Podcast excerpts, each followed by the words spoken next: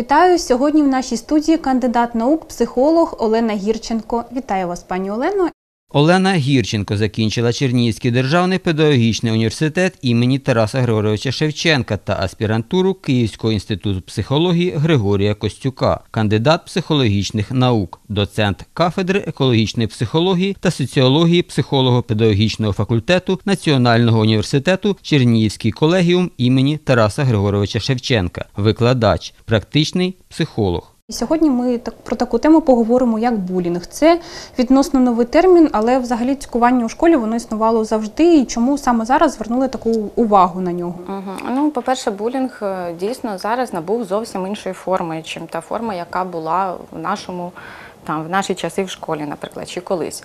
Чому? По-перше, він може мати приховану форму.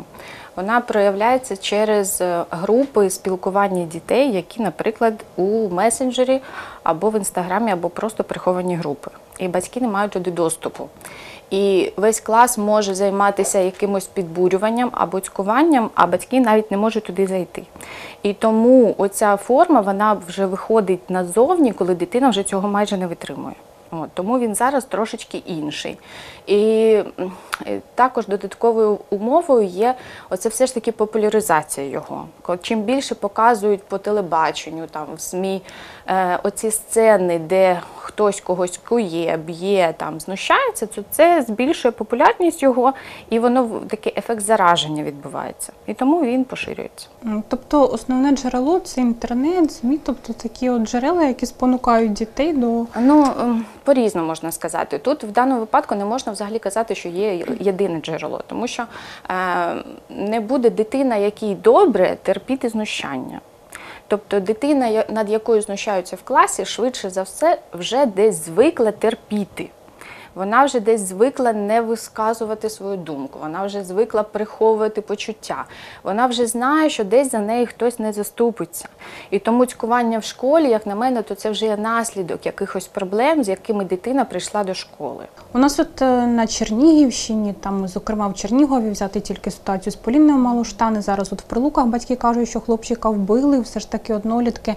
Е, дуже багато таких проявів. І е, які от діти схильні до такої от агресії? Чому от вона в них виникає?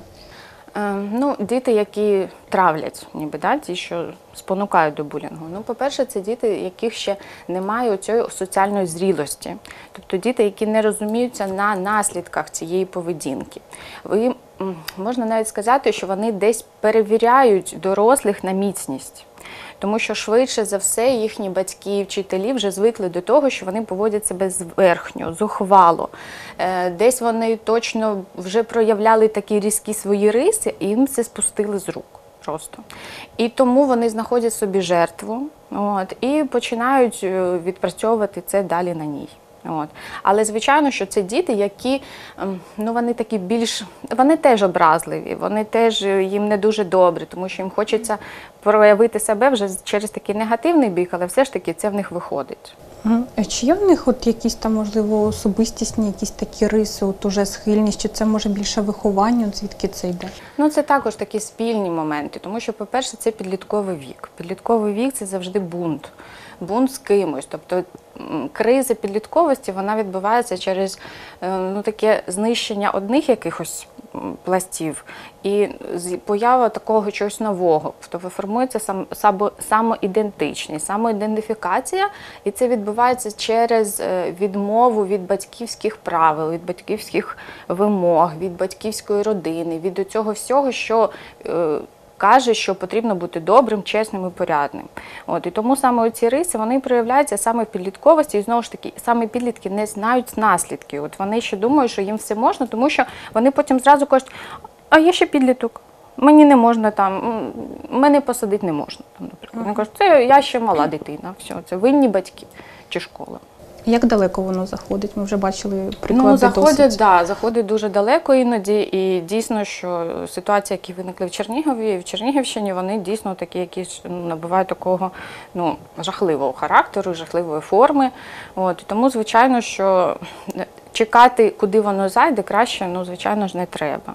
Які діти можуть стати жертвами булінгу? Можливо, це якісь особливості характеру, може вони якось провокують своїх однолітків, якось своєю поведінкою чи чимось таким.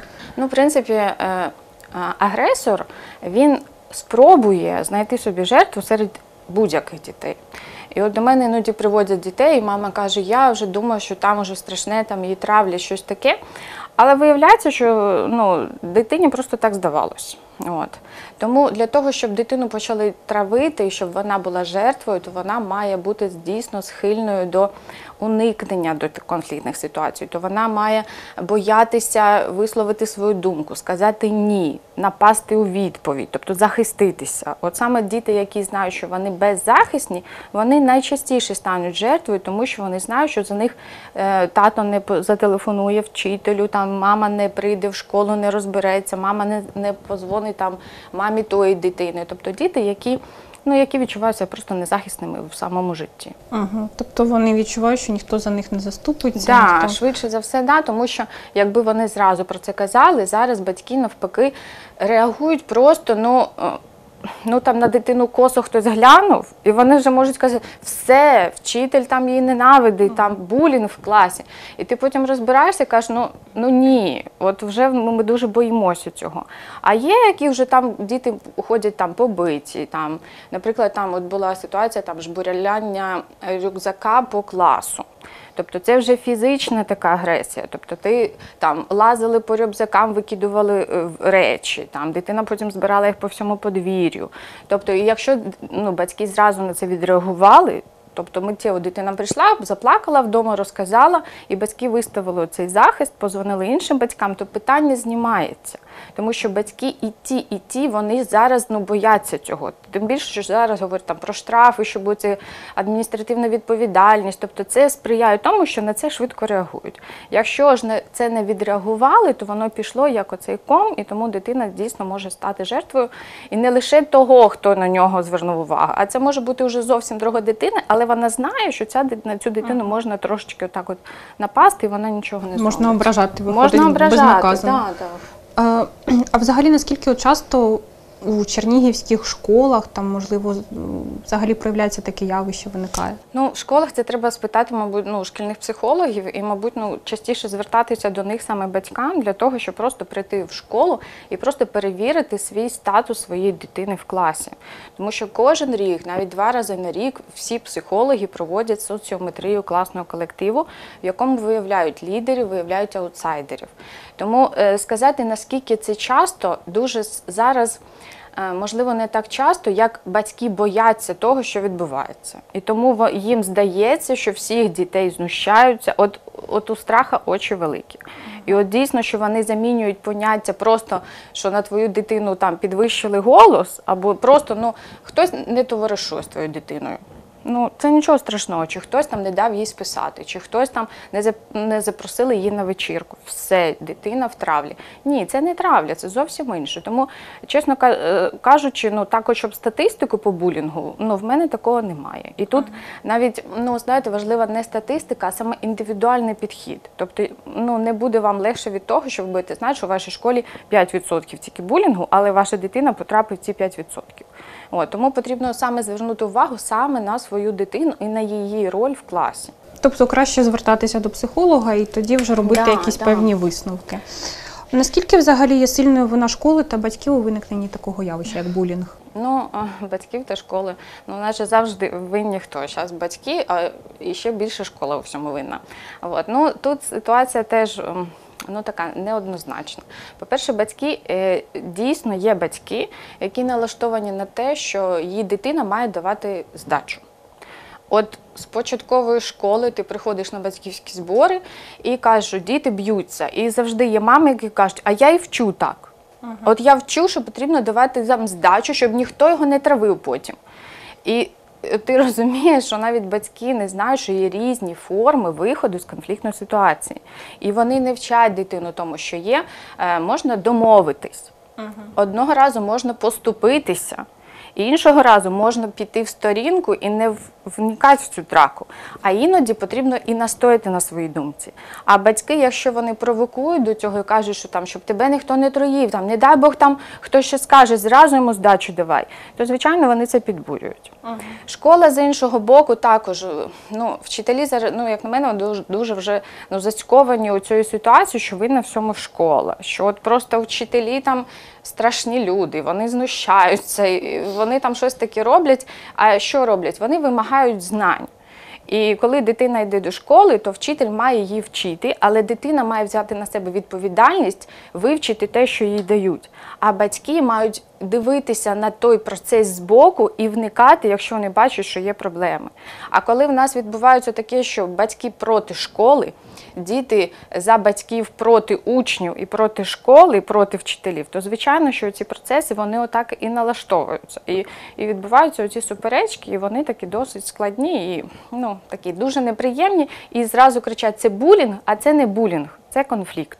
І це зовсім інше. А в чому така от тонка така от грань між булінгом та звичайним конфліктом? Е, Конфлікт він поодинокий. Тобто конфлікт він сьогодні вибухнув, завтра забули. Причому е, діти вони виходять із конфлікту набагато швидше, ніж батьки. Якщо діти посварилися, вони сьогодні посварилися, завтра помирилися. Якщо ж діти е, прийшли додому і розказали, що мене там хто я з кимсь посварився, то сварка між батьками буде затягуватись. От. Якщо ж булінг, він коли на одну дитину постійно її ізолюють, її постійно цькують, її постійно вона стає жертвою всього класу.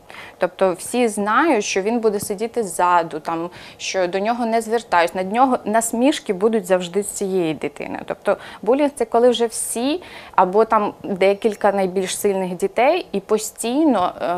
Торкаються саме однієї дитини. От саме на на неї якось так сформували свою цю увагу. Угу, свій негатив. Свій негатив, да, то це не просто конфлікт. Да. Він може бути взагалі не в неконфлікті, до речі. Булінг він же не тому, що він там щось не ну там щось відбулося. Ні, це просто вихід агресії однієї дитини на іншу. І все.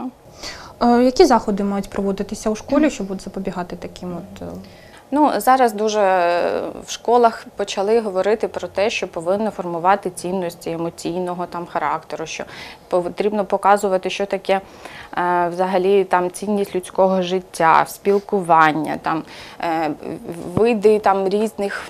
Взаємин між батьками і учнями є багато всього, але все одно, як на мене, ситуація булінга вона йде з родини. І в школі все одно ніхто не вчить, що ти маєш бити, ти маєш бути агресивним, ти маєш бути злим. Ну не вчать цьому вчителі. І школа цьому не вчить. А, а це іде все ж таки із дому.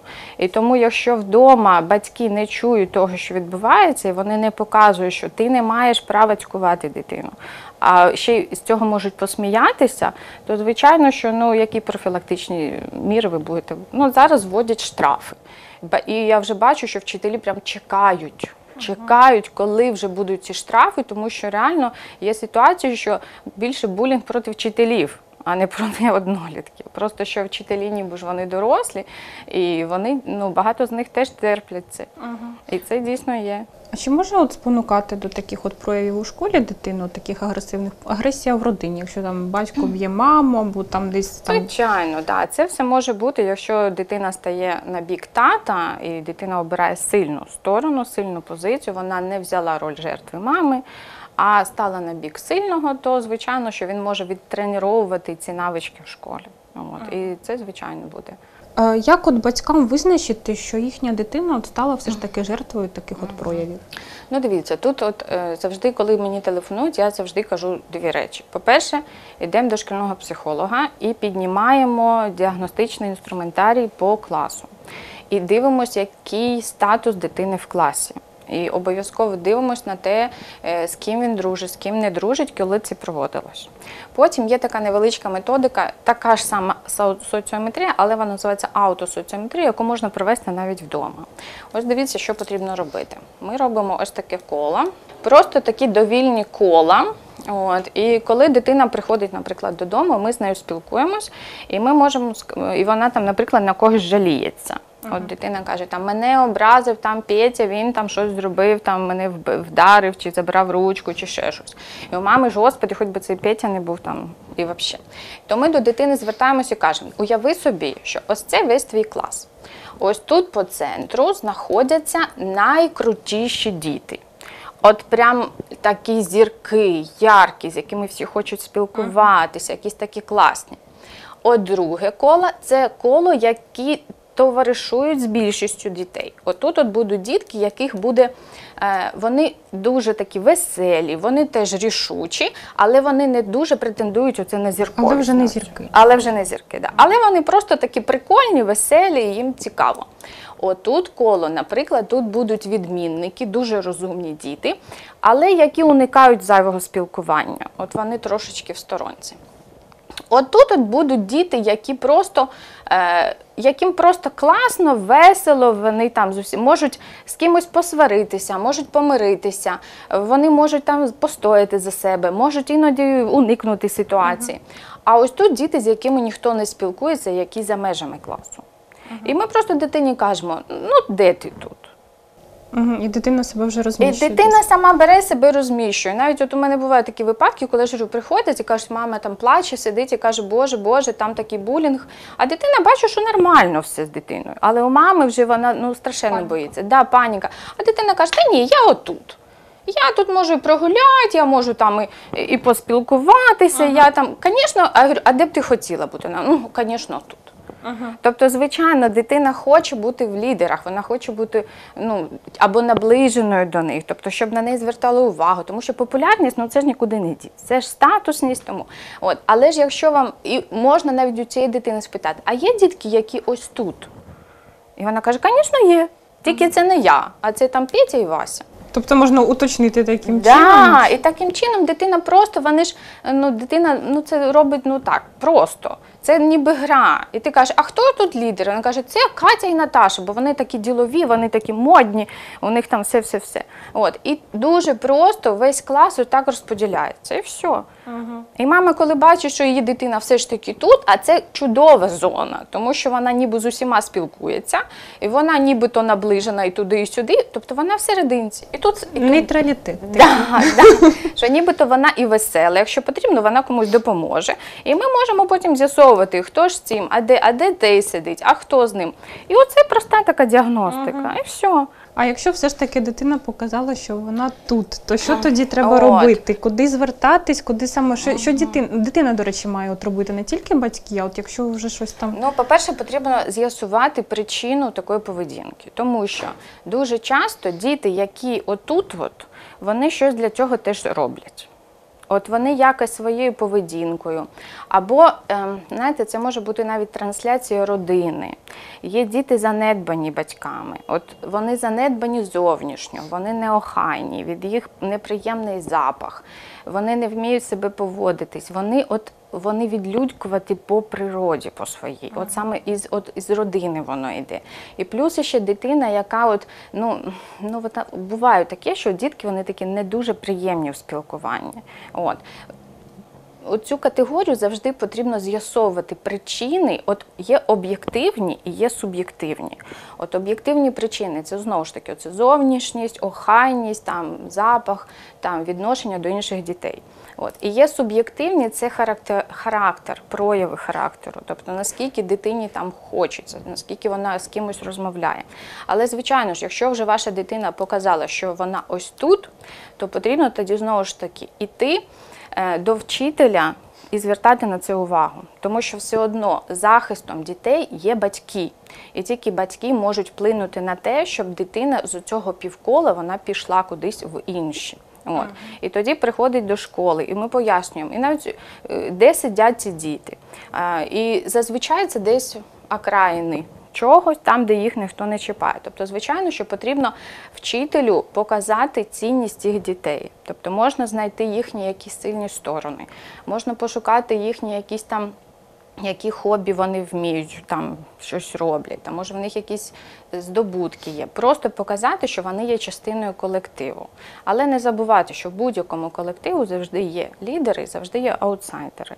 А діти, вони, в них немає ще моральних норм. Вони жорстокі. Всі експерименти, які проводились на дітях без впливу дорослих, вони закінчувались дуже погано. Дуже погано. І є такі фільми, е, ну, наприклад, там Володар Мух.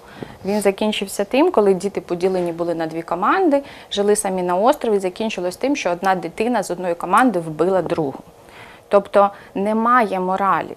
І тому саме батьки мають бути оцим носієм оцих моральних цінностей і швидко реагувати на поведінку своєї дитини.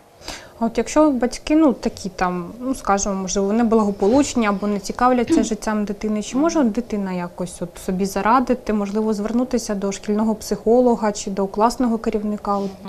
Ну, таким дітям теж я завжди раджу, е, по-перше, записатися на будь-які секції, гуртки і пошукати соціально бажаного життя. Тому що школа це лише частина життя. Якщо ти після школи йдеш тільки додому, і там в тебе таке відбувається, і ти просто живеш в цьому, то звичайно, що твоє життя втрачає ну там цінності якоїсь. Тому таких дітей потрібно обов'язково записати на якісь гуртки, там якісь там спортивні, там художні, ну будь-які. Є в Чернігові. Е, Ну, якщо захотіти, то можна знайти, вони є безкоштовні ці секції. Якщо навіть цю дитину привезти там кудись, то вже точно їй там не скажуть, що ні, там ми не будемо її брати. Тим більше діти є такі, вони мають якісь пільги, там щось таке. Але вони обов'язково мають бачити і бути поруч з тренером, тому що тренер він е, людина, яка показує, що життя відповідальне. Що для того, щоб досягти успіху, потрібно б докласти зусилля. І булінг він завжди потрапляє на оцей період з 10 там, десь до 16 років, тобто дуже 5 клас, 5, там, 7, 8, 9. То саме це вік, коли батьківський авторитет він втрачається. Тому що підлітковість починає бунтувати. А для того, щоб. е, Але ж все одно має бути хтось дорослий, який буде щось пояснювати. Так оцей дорослий і буде тренер. Тому саме тренери, вони дуже вони такі ну, помічники батькам у формуванні оцих ціннісних таких норм. Бо вони показують, що щоб щось зробити, потрібно попрацювати. ну, І це більше буде. спорт, мабуть, так? Якісь Більше спорт, да. але в такому віці спорт він дуже важливий, тому що в цьому віці знижується рівень уваги, пам'яті, мислення. Діти погано починають вчитися. І тому всі вчителі на них кричать, що ви нічого не вчите, ви нічого не знаєте, ви найгірший клас. І тому компенсувати це може дійсно в тренерській якійсь діяльності в спорті. А потім до 9 класу оце бунт пройде, і тоді вони починають вчитися, і це вже зовсім інші діти стають. Добре, дякую вам за таку змістовну розмову. А я нагадаю, що сьогодні в нашій студії була психолог Олена Гірченко. До побачення.